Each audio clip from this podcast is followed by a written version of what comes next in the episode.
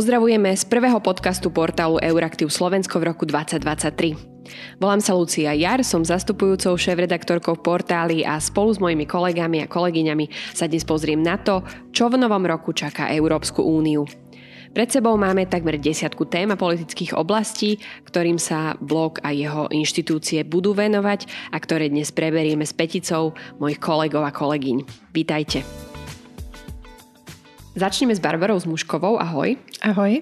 Barbara v Euraktive pokrýva témy všeobecných európskych záležitostí, ale aj práva a právneho štátu. V roku 2022 sme niekoľkokrát videli, ako viaceré štáty svojim právom VETA blokovali istú legislatívu v Európskej únii. A zvyšní členovia EÚ im potom ustupovali v rozličných záležitostiach. Tak bude takéto v úvodzovkách veto vydieranie pokračovať aj v tomto roku? Ja si jednoznačne myslím, že áno. Prvý dôvod je to, ako si povedala, že sa to dialo v roku 2022 a tie štáty, Polsko a Maďarsko najmä si vyskúšali a uvideli, že to funguje. Um, čo tie členské štáty mohli urobiť namiesto toho, aby im dávali tie ústupky a snažili sa obísť to veto, je, že mohli sa dohodnúť, že e, pôjdu ďalej bez nich. Trochu sme to videli pri tých sankciách, kde dali vlastne Orbánovi e, v Maďarsku rôzne výnimky a tým spôsobom tie sankcie e, Orbána obišli, ale pri tých najdôležitejších veciach na konci roku sme to najmä videli pri pôžičke pre Ukrajinu, kde už bol načrtnutý plán B, ako by oni mohli tú pôžičku tie potrebné peniaze Ukrajine dať bez toho, aby museli Orbánovi e, ustúpiť v tom, čo žiadal, čo v tom momente bolo, e, aby mu bolo zablokované menej peňazí. Ale neurobili to, um, stále ustúpili tomu Orbánovi a preto si myslím, že to bude aj pokračovať. Tiež si myslím, že to tak bude preto, lebo aj Polsko, aj Maďarsko majú jednoznačnú motiváciu, majú veci, ktoré chcú dosiahnuť. Obe tieto krajiny majú zablokované prakticky úplne všetky eurofondy a tiež um, nemajú peniaze z plánu obnovy, majú ich schválené tie plány obnovy, ale uh, nemajú splnené tie podmienky na to, aby dostali reálne peniaze. A tiež bude veľa dôležitých príležitostí, pri ktorých budú členské štáty uh, chcieť, aby prešla uh, nejaká tá legislatíva v tých veciach, kde potrebujú súhlas všetkých. Čo sa týka teda sankcií a daňových záležitostí, budú, najmä tie sankcie voči Rusku budú musieť byť obnovené. Takže preto si myslím, že to bude pokračovať. Uh-huh. Spomínaš zablokované peniaze Poľska a Maďarska. Ako je teda možné, že tieto eurofondy sú na tom v súčasnosti takto a čo, aké sú možno očakávania? Je to veľmi zaujímavé, pretože celý minulý rok sa niesol v tej veľkej otázke, že či Maďarsko bude mať zablokovanú časť eurofondov. Konkrétne to bolo najskôr, že to bude zhruba petina, potom sa to znížilo, ako som vravela, na tých 18%. A potom ku koncu roka si ľudia začali všímať, že vlastne aj Maďarsko, aj Polsko nemajú momentálne prístup, alebo nevyzerá to, že by mali dostať celé vlastne nič z eurofondov. A tomuto sa veľmi tak nevenovala pozornosť, ale ide o to, že keď sa prijímali pravidla ohľadom nových eurofondov, ktoré budú na ďalších 7 rokov, tak sa tam dala uh, taká nová vec, ktorá sa volá základné podmienky a s tým vtedy súhlasilo aj Maďarsko a Polsko. A ide o to, že keď e, členské štáty, všetky členské štáty majú nejaký problém s úplne základnými hodnotami Európskej únie, tak nemôžu dostať žiadne peniaze z Európskej únie. A keď sa teda ku koncu roku podpisovali tie dohody, ktoré má podpísané aj Slovensko, že kam pôjdu eurofondy, to vždy schvaluje e, Európska komisia, tak sa vlastne všimlo, že Polsko má problémy, veľké problémy s justičným, systém, eh, s justičným systémom. Jedna z tých základných podmienok je, aby členský štát Európskej únie mal nezávislé súdnictvo a to sa v Polsku nedieje. A Maďarsko, tam je toho viacej, majú tam homofóbne zákony, majú tam problém s azylom a tiež aj s korupciou. Eh, takže ani jedna z týchto krajín momentálne, kým to nevyrieši, tak nedostanú vlastne úplne žiadne eurofondy.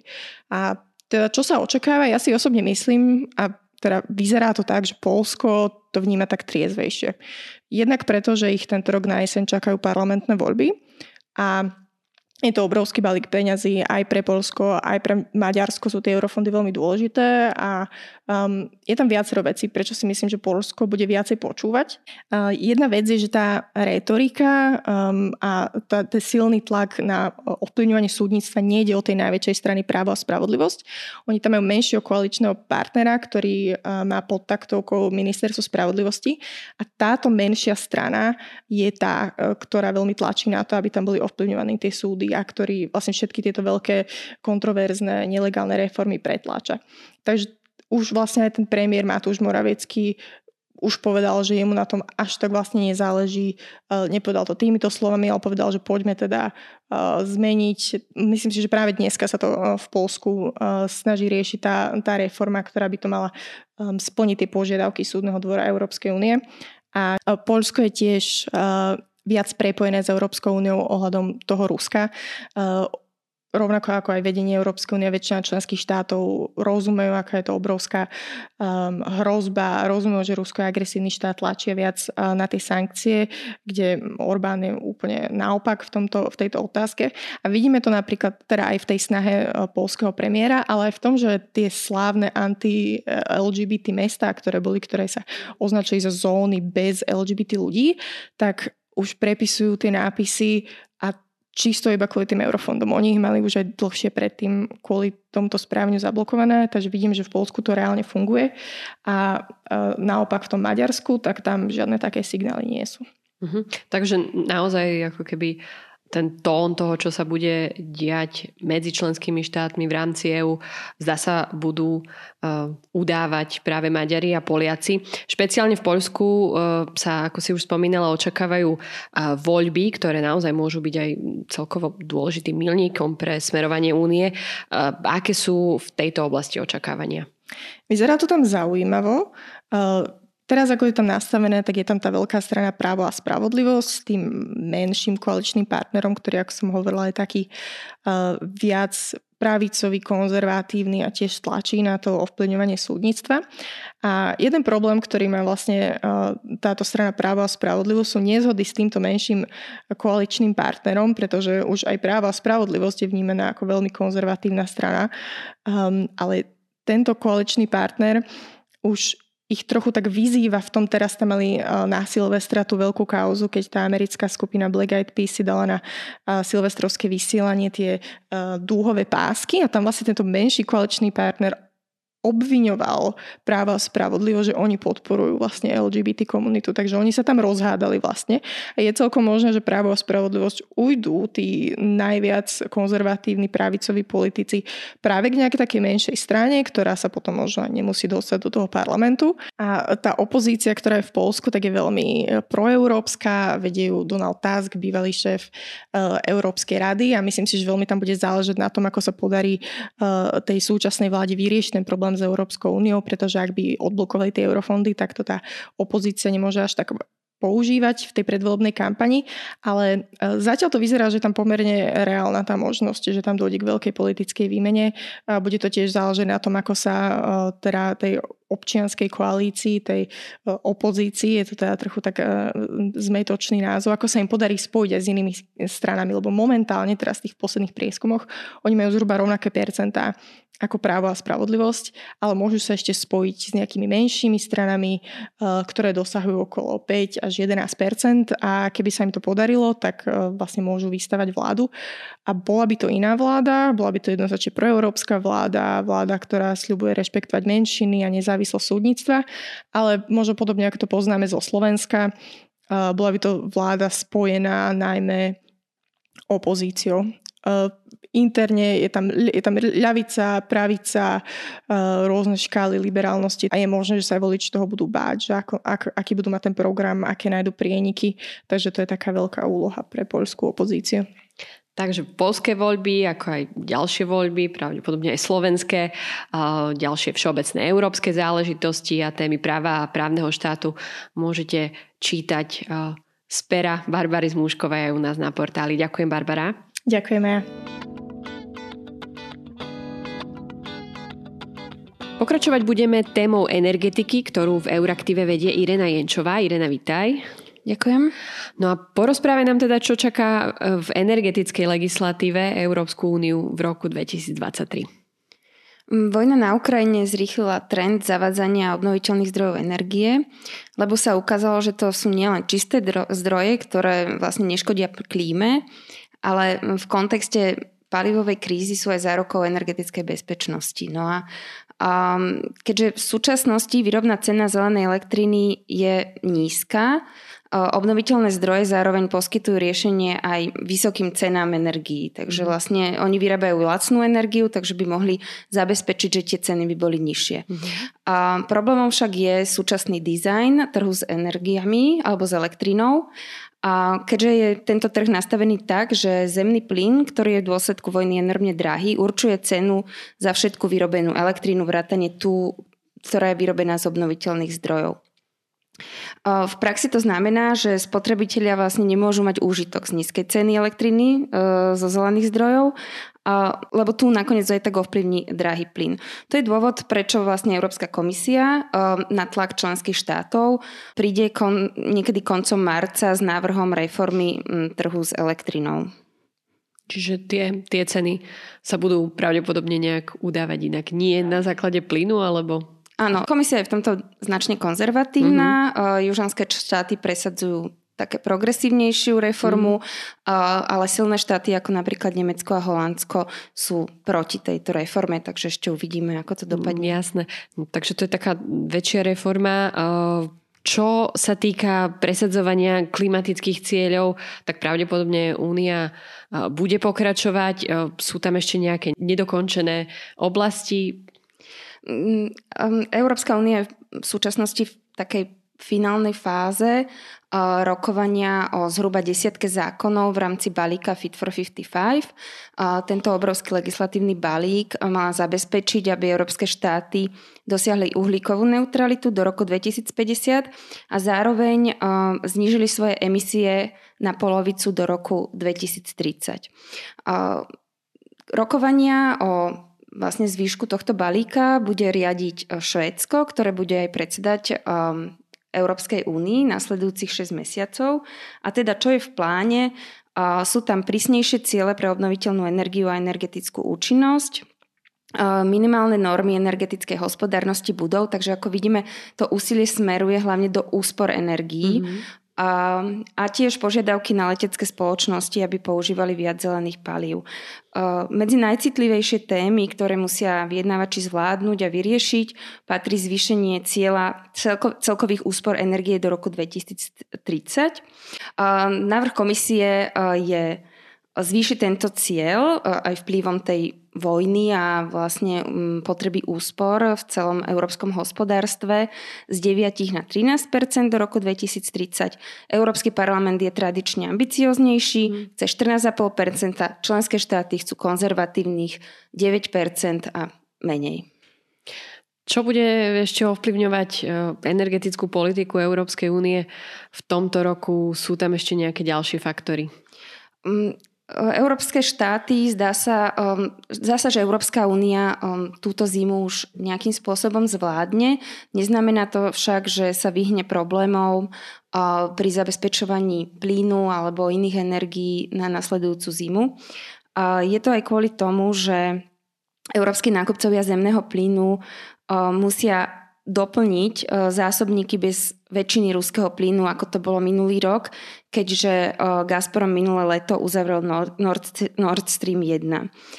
Existuje teda niekoľko premených, ktoré budú hrať úlohu v ďalšom zabezpečení energetiky alebo energií e, pre Európu v nasledujúcich mesiacoch. Jedným z najdôležitejších je tohtoročné počasie. Ak bude zima chladnejšia, ako je priemer, znamenala by vlastne, že skončíme po tejto zime s nižšími objemami mm-hmm. Náplnenosti tých zásobníkov. No, ale zdá sa, že to tak nebude. Zdá sa, hej, zatiaľ, zatiaľ, zatiaľ uvidíme, uvidíme, nedá sa to úplne predpovedať. Ďalším významným faktorom je, um, či sa vlastne začne rozbiehať uh, hospodárstvo Číny, uh, keďže minulý rok uh, skôr stagnovalo, pre Európu to znamenalo, že bolo dostatok palív a zemného plynu na trhoch čo sa vlastne nemusí zopakovať eh, v roku 2023. Raz budú určite obnoviteľné zdroje technológií, eh, tu musí Európa, ak chce splniť svoje vlastné eh, záväzky alebo ciele, musí pridať. A súčasné tempo nedostačuje naplneniu cieľov, ktoré si stanovili európske štáty. Takže rast obnoviteľných zdrojov brzdia momentálne najmä byrokratické prekážky a nedostatočné investície do prenosových a distribučných sietí. Takže témam elektrické energie, zemnému plynu, geotermálnej energie aj obnove budov, tomu všetkému sa bude Irena Jenčová venovať na portáli aj v roku 2023. Ďakujeme. A ja ďakujem.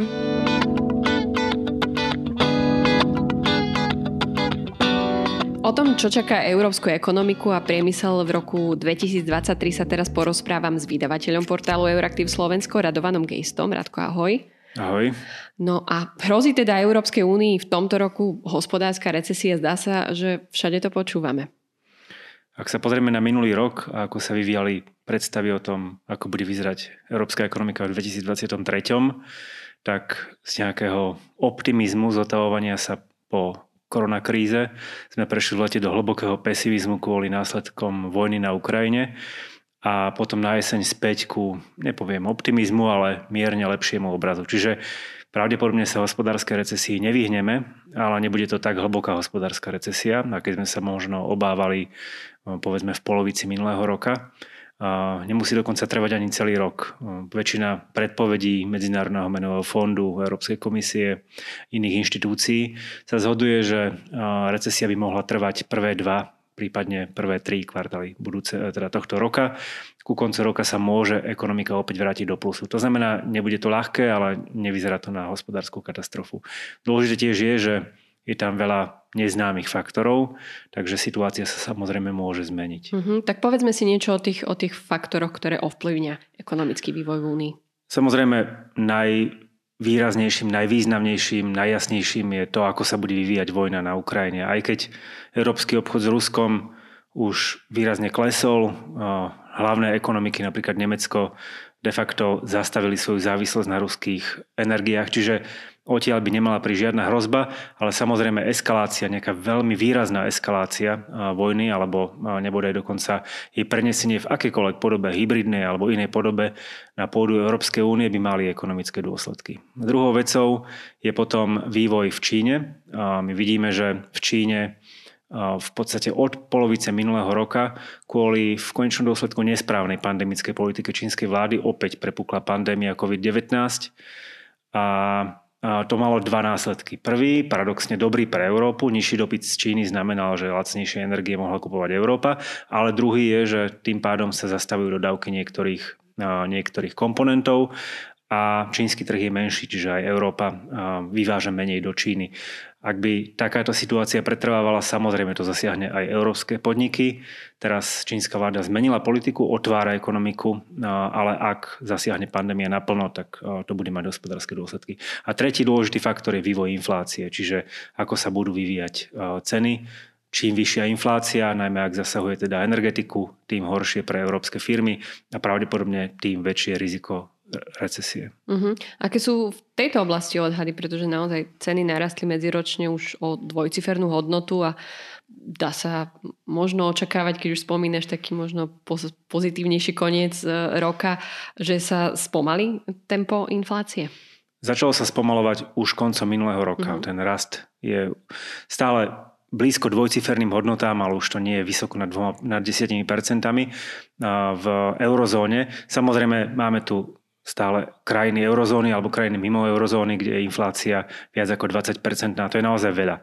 Agregátne ale zatiaľ sa rast cien spomaluje. Pravdepodobne alebo je možné, že ten vrchol sme už dosiahli, alebo ho čoskoro dosiahneme. V konečnom dôsledku ani nie je dôležité nie, nie ani, ani tak dôležitá celá inflácia, pretože na to výrazne vplývajú ceny energetických surovín, ceny potravín, ale jadrová inflácia, Horšie je, že aj tá je teda výrazne na 2% limitom, ktorý má Európska centrálna banka a pravdepodobne bude celý tento a možno aj budúci rok na týmto limitom. Čiže k 2% sa určite najbližšie 2 roky nevrátime, a bude to, bude to vyššie. A okolko vyššie, ak to budú 4%, ak to bude 5%, je to stále manažovateľná a Európska centrálna banka to zvládne. Ak to bude o mnoho viac, tak pravdepodobne uh, musíme čakať ako nejaké jednak hospodárske dôsledky toho, poškodzovanie ekonomiky, ale budeme musieť uh, počítať aj s prísnejšou, zásadnejšími vstupmi Európskej centrálnej banky s prísnením jej politiky. Uh-huh. Spomínaš teda infláciu a s ňou samozrejme súvisí aj nárast úrokových mier, úrokovej miery. Európska centrálna banka postupne ju od leta dvíha. Tak podarí sa práve týmto spôsobom nejako ovplyvniť rast cien alebo akú úrokovú mieru očakávajú analytici? Ak si odmyslíme nejaké externé, nečakané šoky. Pravdepodobne sa jej to podarí. Ona sprísňuje menovú politiku. Ten rast úrokovej miery iba jednou polovicou, druhou polovicou je ukončenie programu nákupov dlhopisov, ktoré tiež v podstate nalievalo z dobrých dôvodov, ale teraz asi nie úplne želanie nalievalo peniaze do ekonomiky. Čiže menová politika sa sprísňuje, úrokové miery pravdepodobne počas roka ešte zrastú.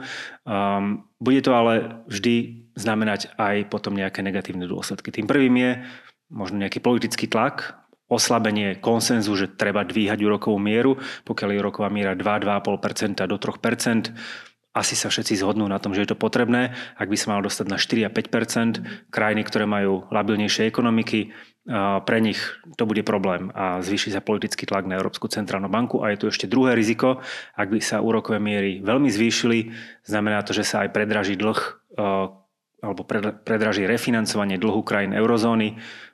Ja neviem, Taliansko a iné krajiny sa môžu dostať do problémov. Určite nik nechce, aby sa opäť opakovala dlhová kríza, pretože to by opäť malo hospodárske dôsledky a stiažilo by to život aj Európskej centrálnej banke. A teda celý hospodársky vývoj, ktorý zdá sa bude celkom komplikovaný, tempo inflácie, úroková miera, to všetko samozrejme ovplyvní aj európsky priemysel, aké sú tam očakávania.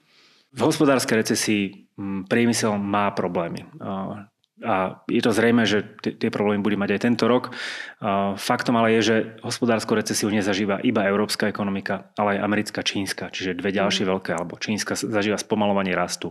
Dva veľkí konkurenti Európskej únie, hospodárske konkurenti Európskej únie majú tiež zložitú situáciu, čiže globálna konkurencieschopnosť európskeho priemyslu nemusí byť poškodená, je tu ale jedno veľké ale. Spojených štátoch sa pripravuje v zásade už spúšťa obrovský program subvencií pre priemysel a hlavne pre zelené technológie od dopravy cez výrobu energie a tak ďalej. Týchto 390 miliard dolárov je niečo, čo Európska únia nedokáže vyrovnať. Nedokáže dať na stôl takéto mm. veľké peniaze, pretože nemá federálne zdroje, z ktorých by to dokázala. Európska komisia tak robí to, čo robiť vôbec dokáže, to znamená uľahčuje pravidlá štátnej pomoci, vlády budú môcť dávať firmám viac a jednoduchšie peniaze na to, aby sa udržali, na to, aby investovali a tak ďalej, čo je fajn, ale vyvolalo to opäť tie isté otázky, aké sme, akým sme čelili na začiatku pandemickej krízy. Niektoré vlády budú môcť dať veľmi veľa peňazí, ako napríklad Nemecká, mm.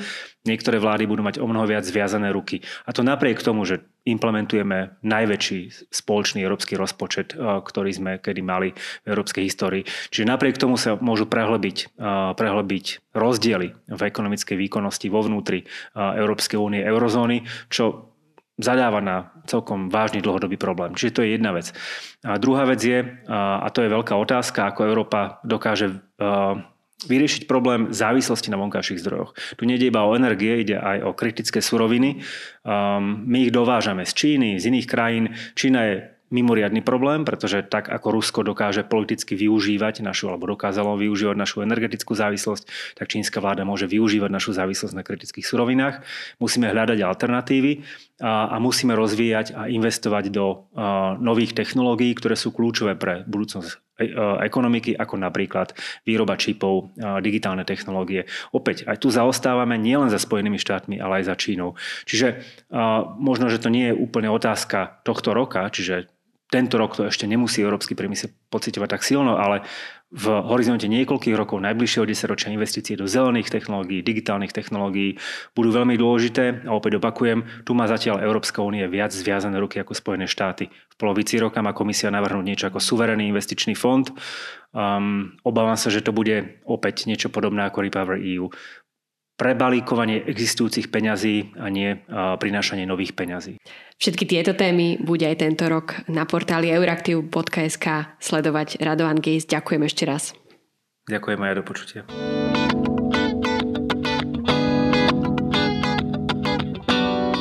Pri mikrofóne teraz vítam Mariana Koreňa. Ahoj.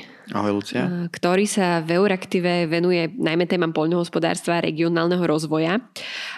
V podcaste sa teraz pozrieme najmä na agritémy. Maroš tento rok už naostro štartuje nová spoločná poľnohospodárska politika, veľa si o nej písal. Bude toto tá najdôležitejšia udalosť v európskom poľnohospodárstve? Určite áno.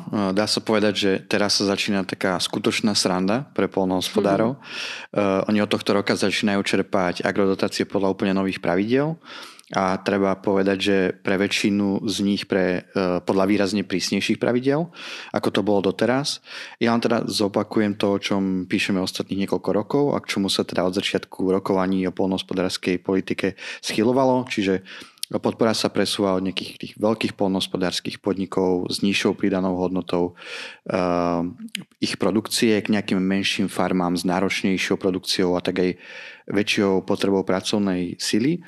No a pre čerpanie aspoň nejakej približnej sumy, na ako boli polnohospodári zvyknutí, budú musieť uh, plniť aj špeciálne činnosti, ktoré majú do polnohospodárskej krajiny vrátiť biodiverzitu a do pôdy život. Hm, ide o také nové schémy, ktoré sú pre nich dobrovoľné, čiže bude zaujímavé sledovať, že či budú mať záujem sa vôbec e, zapojiť do týchto schém, či sa im to oplatí a či to v nejakom momente aj budeme vidieť voľným okom na tom, ako vyzerá slovenský vidiek. Uh-huh. Samozrejme, dá sa asi očakávať, že európsky agrosektor potrapia aj naďalej dôsledky agresie Ruska, a Ukra- Ruska na Ukrajine. Čo sa dá v tomto smere očakávať? Mm, myslím si, že sa dá stále očakávať, že tie dopady polnohospodári v Európe, ale nielen v Európe, budú naďalej cítiť. A to súvisí aj s tou predošlou odpovedou, pretože okrem tých nových povinností, ktoré im rastú a s ktorými sa spájajú aj nejaké nové investície, tak im v dôsledku vojny stále rastú náklady na vstupy, či už sa bavíme o palivách, e, energiách alebo hnojivách, e, kde ceny naozaj narastú o desiatky percent. No a farmári tak pochopiteľne od Európskej únie žiadajú nejak, aj nejakú reakciu. Či už vo forme nejakých úľav z toho, čo teraz oni musia povinne robiť teda v záujme tej prírody, alebo v nejakej väčšej finančnej podpore. A táto diskusia sa už vedie a je o tom, či táto finančná podpora by mala byť z európskych zdrojov alebo z národných zdrojov. Že spoločná polnospodárska politika nemá na to nejaké, nejaké vyčlenené zvláštne zdroje, má nejakú mm, takú finančnú rezervu, ktorá je nie úplne dostatočná a nie je ani jasné, či Európska únia bude chcieť na toto použiť. Čiže o tomto určite sa bude rozprávať Európskej únii. A v súvislosti teraz s vojnou na Ukrajine sa opäť otvoria dve otázky. To prvou je teda potravinová bezpečnosť a teda či Európska únia ochotná trvať na niektorých zelených cieľoch, ktoré z toho dlhodobého hľadiska sú nevyhnutné, a, ale z krátkodobého hľadiska to môže v kombinácii s rastúcimi nákladmi znížiť produkciu a teda viesť aj k narastu cien potravín.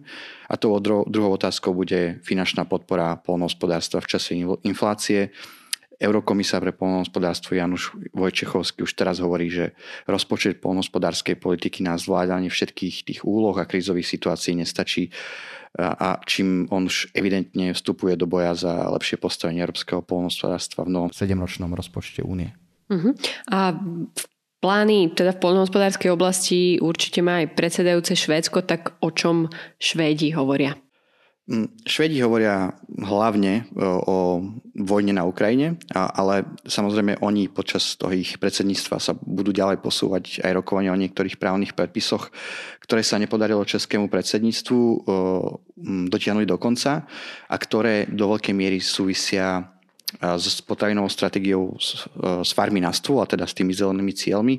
A v tejto súvislosti bude určite taká najhorúcejšia diskusia o nových pravidlách pre používanie pesticídov, návrh ktorých predstavila minulý rok Európska komisia a ktoré majú zaistiť, že do roku 20, 2030 európsky polnospodári pri pestovaní znížia spotrebu pesticídov a tiež rizik, ktoré z toho vyplývajú o polovicu.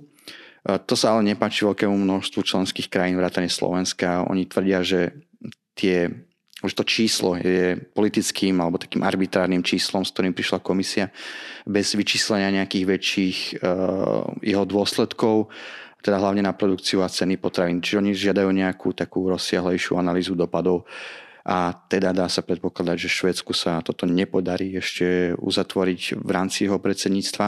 A potom sú tam ďalšie témy, ktoré súvisia s potravinovou stratégiou z farmy na stôl, ako napríklad označovanie predného, prednej strany obalov potravín, čo je možno tak nevinne vyzerajúca téma je veľmi politicky citlivá v Európskej únii. To je na veľmi dlhú diskusiu, tak eh, ja možno poslucháčov vyzývam, že nech sledujú túto tému na našej, na našej stránke, určite s tomu budeme ešte venovať. Mm-hmm, takže to sú špeciálne oblasti, ktorým sa chce venovať predsedajúce Švédsko a sú teda ešte nejaké ďalšie dôležité témy, ktoré majú inštitúcie na stole? Z tých, čo mm, najviac zarezonujú, by som ešte spomenul návrh revízie pravidel pre dobré životné podmienky zvierat, ktorý má komisia predstaviť v druhej polovici roka a cieľom je zvýšiť štandardy v chovoch, ale aj v preprave všetkých mm, hospodárskych zvierat. Je to niečo, čo čoraz vlastnejšie žiadajú obyvateľe Európskej únie. No, ale treba povedať, že európsky chovatelia už dnes majú veľa prísnejšie požiadavky na chov oproti producentom z tretich krajín, e, čiže nové podmienky ich, ich ešte môžu viac nevýhodniť a tak súčasťou tej debaty určite bude aj požiadavka, že keď už, tak aby sa rovnaké štandardy a podmienky uplatňovali aj na produkty živočišnej výroby z krajín mimo Európskej únie. E, tie pravidlá, ale treba určite opraviť, keďže sa nemenili od roku 2009 a ja len tak možno na záver poviem, že následkom toho napríklad sa v Európskej únie, únii v chovoch jediný každoročne zlikvidujú desiatky miliónov novovylianutých tzv. kohútikov, alebo teda samčích kuriatok, ktoré neprinášajú polnohospodárom alebo trachovateľom žiadne, žiadne príjmy. Ale tých e, udalostí, a teda ten bude ešte oveľa viac, tak odporúčam každému poslucháčovi, aby sledoval našu polnohospodárskú sekciu, kde sa dozvedia všetko podstatné. No a polnohospodárskú sekciu vedie Maroš Koreň, jeho články samozrejme môžete aj naďalej sledovať u nás na portáli. Ďakujem Maroš. Ďakujem pekne ja.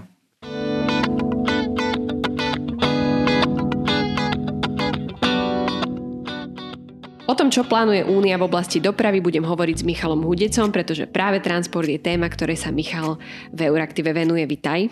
Ďakujem, ahoj. V roku 2022 automobilovému a dopravnému sektoru dominoval balík Fit for 55, ktorým chce Európska komisia prispôsobiť európsku legislatívu ambicioznejším klimatickým cieľom, ktoré má do roku 2030. Čo sa už teda podarilo dohodnúť a o čom ešte budeme počuť v tomto roku? Najviac sa minulý rok hovorilo o takom tom vzletne povedané umieračiku pre auta so spaľovacími motormi. Európske inštitúcie sa na jeseň dohodli na nových emisných štandardoch pre oxid uhličitý, ktorých súčasťou je aj zákaz predaja alebo de facto zákaz predaja nových osobných aut a ľahkých úžitkových vozidel, teda vanov, s priamými výfukovými emisiami po roku 2035. Že sa českému predsedníctvu podarilo dosiahnuť dohodu na, tom, na tejto legislatíve je pomerne veľkým prekvapením, pretože sa tam očakávali väčšie problémy, keďže viaceré krajiny, teda najmä Nemecko, mali voči tejto legislatíve výhrady. Čo sa naopak nepodarilo dohodnúť eh, je napríklad eh, zákon Refuel EU, ktorý by mal znížiť emisie z letectva. Rokovania o tomto zákone trošku uviazli, no a v tomto roku eh, budú pokračovať, rovnako ako pri sesterskom zákone, ktorý by mal dekarbonizovať zase lodnú dopravu. Tu sú už tie rokovania trošku ďalej a očakáva sa, že by sa inštitúcie mali dohodnúť už niekedy začiatkom tohto roku. Spomínaš emisné štandardy CO2 pre osobné auta a ľahké užitkové vozidlá, to bola taká veľká téma naozaj v minulom roku. Tento rok ale komisia chce navrhnúť podobnú legislatívu pre ťažšie nákladné vozidlá a autobusy. Dá sa tam očakávať, že to pôjde tak rýchlo možno? Tak rýchlo to už nejde, pretože Európska mm-hmm. komisia chcela tie nové emisné štandardy predstaviť ešte minulý rok, ale viackrát to už odložila. Myslím, že už ale v januári by sme ten návrh, e, prípadne trošku neskôr, ale začiatkom roku určite mm-hmm. mali e, ten návrh už finálne vidieť. No a ak sa v roku 2022 veľa hovorilo o autách, tak myslím, že tento rok aj skrz túto legislatívu sa bude hovoriť veľa práve o ťažkej nákladnej doprave. Takou zaujímavosťou je, že hoci autobusy, kamióny, rôzne sklápače, odhrňače a ďalšie podobné vozidlá tvoria iba 2% z toho celkového vozového parku v Európskej únii, tak tvoria až štvrtinu celkových emisí CO2. Čiže v cestnej doprave. Čiže máme v tomto smere ešte čo doháňať. Dôležité ale je, že to bude iba návrh Európskej komisie, čiže potom budú samozrejme, samozrejme nasledovať rokovania, svoju pozíciu si bude musieť schváliť Európsky parlament, potom rada, no a potom bude teda nasledovať trialog. Mm-hmm, môžeš trošku vysvetliť, že o čo konkrétnejšie v tomto návrhu pôjde? Tak možno zatiaľ najkontroverznejším návrhom, ak to tak môžem povedať, je de facto zákaz predaja nových naftových a benzínových kamionov, autobusov a teda tých ďalších mm-hmm. vozidiel, o ktorých som uh, hovoril. Toto je teda ale iba návrh, s ktorým prišla, oni sami seba nazývajú, že progresívnejšia časť priemyslu, mm-hmm. čiže nie je isté, či tam bude.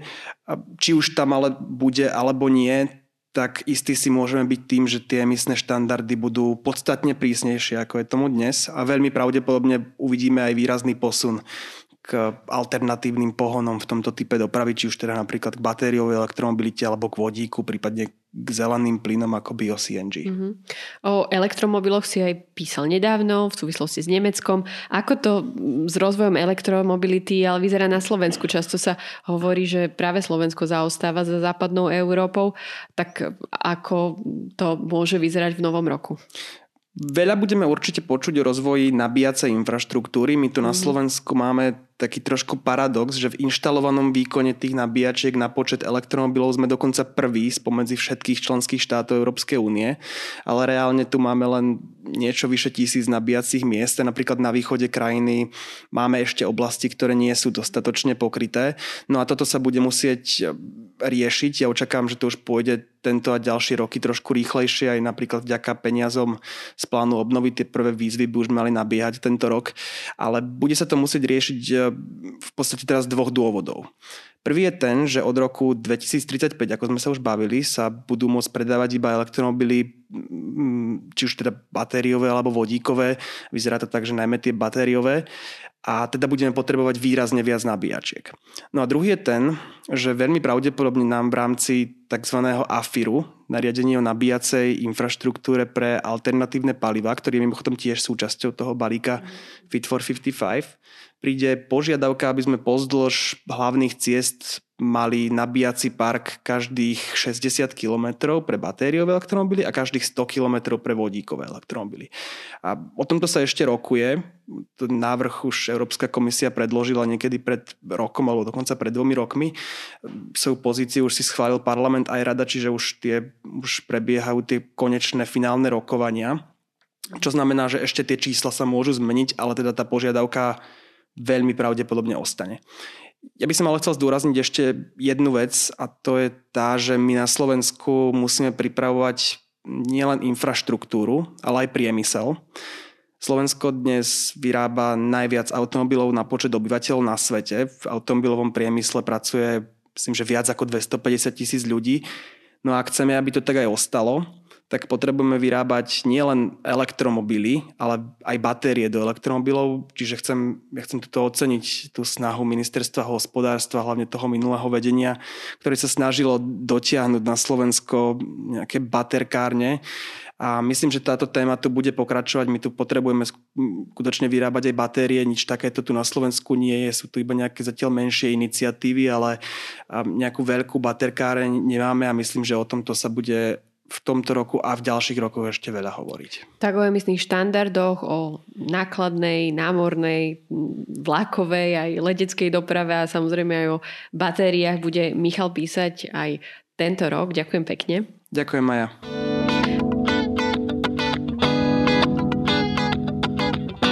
No a na záver ešte dve veľké témy, ktorým sa v Euraktive venujem ja a tým sú bezpečnosť, zahraničie únie a digitalizácia. Začnime zahranično-politickými vzťahmi, kde bude jednoznačne dominovať téma ruskej vojny na Ukrajine. Viacerí analytici a analytičky naznačujú, že rok 2023 bude prelomovým, najmä v tom, že sa ukáže skutočná jednota únie. Blok totiž čaká nielen príprava už 9. sankčného balíčka voči Rusku a teda prípadne aj ďalších, ale Európska komisia sľubuje aj aktualizáciu súčasných európskych sankčných nástrojov. Hovoriť sa bude nielen o vojenskej a politickej pomoci, ale samozrejme aj o podpore humanitárnej, právnej a postupne aj o možnostiach obnovy Ukrajiny, kde mnohé krajiny vrátane Slovenska teda vidia príležitosť aj pre vlastné aktivity či dokonca domáci priemysel. Špeciálne bude vojenská podpora Ukrajiny, ktorá bola v minulom roku naozaj taká zásadná, potrebovať ale nabrať nový dých vlastné európske zásoby zbraní, techniky, munície sa totiž teda zjavne míňajú a požiadavky Kieva stále ako si neutíchajú a samozrejme je to v súvislosti aj s tou vojnou, ktorá nemá nejaký blízky koniec. Ani analytici nepredpokladajú, že, že to teda tak skoro utíchne.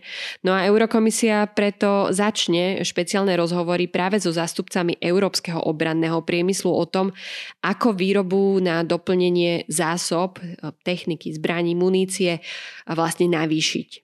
Blok chce uľahčiť e, prístup obranného priemyslu k súkromnému financovaniu a to aj prostredníctvom Európskej investičnej banky a pracovať sa tiež bude na oslobodení od DPH v prípade, ak členské štáty spoločne budú vedieť obstarať alebo sa stať vlastníkmi nejakej, nejakej spoločnej európskej techniky. Takže uh, tieto oblasti budú určite v hľadačikoch. No a v súvislosti s tým by mal veľký pokrok aj nastať pri naplňaní tzv. strategického strategického kompasu únie. Ten si blok minulý rok schválil a ide vlastne o akýsi súbor konkrétnych krokov, na ktorých sa Únia dohodla a týkajú sa naplňania vlastných európskych obranných ambícií. Hoci oproti minulému roku sa teda trochu zjemnila tá retorika o tzv. strategickej autonómii, ktorá teda naznačovala, že väčšiu samostatnosť únie možno očakávať aj teda v oblasti bezpečnosti, špeciálne samostatnosť od Spojených štátov, tak práve vojna na Ukrajine ukázala, že, že bez Washingtonu to Bruselu zatiaľ v obranných témach eh, v praxi ide len veľmi pomaly. Nie úplne teda. No a konkrétne by sa mal napríklad začať s prvými výcvikmi európskych síl rýchleho nasadenia. To je taká známa nová kapacita Európskej únie. O 5000 vojakoch sa rozprávame, ktorá by mala byť plne schopná, teda bojaschopná v roku 2025. E, no a dohodnúť sa majú aj praktické náležitosti toho, ako by skupina ochotných, ale aj schopných členských štátov mohla naplánovať a viesť e, európsku misiu alebo operáciu pod politickým dohľadom Rady EÚ. Čiže to sú také veľké veci. No a istotne zaujímavé bude aj sledovať e, vývoj okolo tzv. európskeho politického spoločenstva. A to je stále možno málo diskutovaná téma, ale zdá sa, že naberá na vážnosti. Ide o akúsi neformálnu formáciu európskych krajín, kde dostali okrem členov únie priestor aj kandidátske e, krajiny na vstup do EÚ, vrátane Turecka, e, krajiny Európskeho hospodárskeho spoločenstva so Švajčiarskom, s Norskom, aj krajiny tzv. východného partnerstva únie, vrátane Ukrajiny a teda nemá ísť o žiadnu alternatívu k rozširovaniu únie, čo samozrejme tiež bude téma v roku 2023, ale zdá sa, že práve táto skupina Európskeho politického spoločenstva by mohla mať akýsi potenciál stať sa silným hlasom v Európe po vojne na Ukrajine.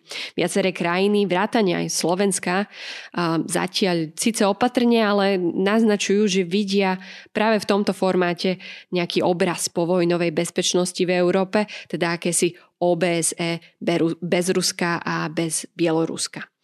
Viac o ďalších plánoch zahraničnej a bezpečnostnej politiky, vrátanie riešenia vplyvu klimatických zmien na obranu, dokončenie Brexitu, vplyv tureckých parlamentných a prezidentských volieb, ktoré budeme špeciálne na Euraktive tento rok určite sledovať, alebo aj podpora žien v externých vzťahoch únie, tak o tom všetkom si môžete prečítať u nás na portáli.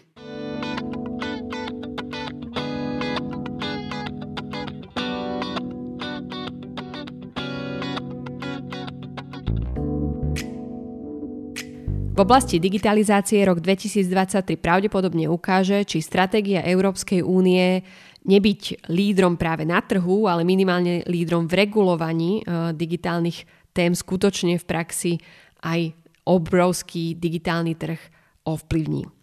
Najzasadnejším príkladom budú európske pravidlá pre digitálny trh a digitálne služby, čo sú nové legislatívy, ktoré Únia má od minulého roka, od novembra, kedy vstúpili do platnosti a práve v roku 2023 ich začne Únia zavádzať do praxe. Je to veľká zmena na, na digitálnom trhu a do konca leta by sme mali vedieť také záležitosti ako to, že kto sú vlastne tí gatekeepery, o ktorých sme sa bavili minulý rok, teda tí tech giganti, ktorí sú bránou pre obchodných používateľov a práve na nich sa budú tieto nové pravidla digitálneho trhu vzťahovať.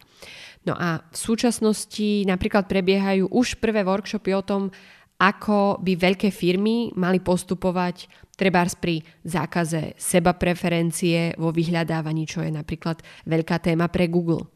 A pri zákone o digitálnych službách budú mať v tomto roku veľa práce aj členské štáty, ktoré budú vlastne spolu s Eurokomisiou tento zákon presadzovať, takže krajiny vrátane Slovenska budú musieť usmerniť domáce autority na to, ako pomáhať s bojom proti dezinformáciám, proti nezákonnému online obsahu práve na internete.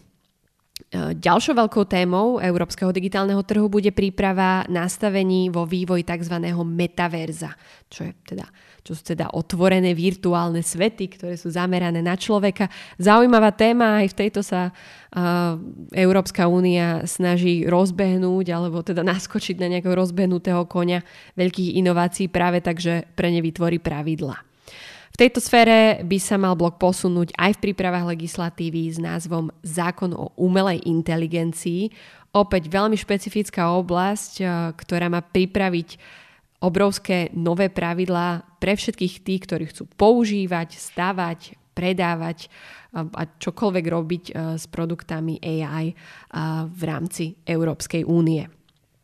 Už e, Radovan Geist e, spomínal zákon e, Európskej únie o kritických súrovinách a keďže komisia ho predstaví v prvom štvrť roku, tak práve Európske digitálne hospodárstvo a trh digitálneho hospodárstva bude mať záujem dať do toho aj nejaké svoje, svoje elementy, keďže tie kritické súroviny sú možno trošku iné ako pri zelených riešeniach, takže aj to je veľká zaujímavá debata. No a Ďalšími témami, ktorý, ktorým sa budeme určite počas roka venovať, bude príprava digitalizácia cestovných dokladov, celková elektronizácia identifikácie, to sú veľké európske témy, digitálne euro, stále zásadnejšie, prevencia online pirátstva, čo sa týka najmä stiahovania filmov, hier a hudby, ktorá momentálne v Európe má rôzne možnosti, ako, ako to vedia jednotlivé štáty riešiť a vykonávať teda nejakú prevenciu proti tomu. No a zaujímavé budú aj vyjednávania o regulácii transparentnosti a cieľenia politickej reklamy práve v online priestore. Spomínali sme zákon o čipoch, špeciálna bude infraštruktúra pripojenia a zákon o, o nej, veľmi dôležitá pre telekomunikačný sektor, no a samozrejme množstvo ďalších tém. Je toho teda dosť aj v oblasti digitálnej politiky a máme sa na čo v tomto roku tešiť.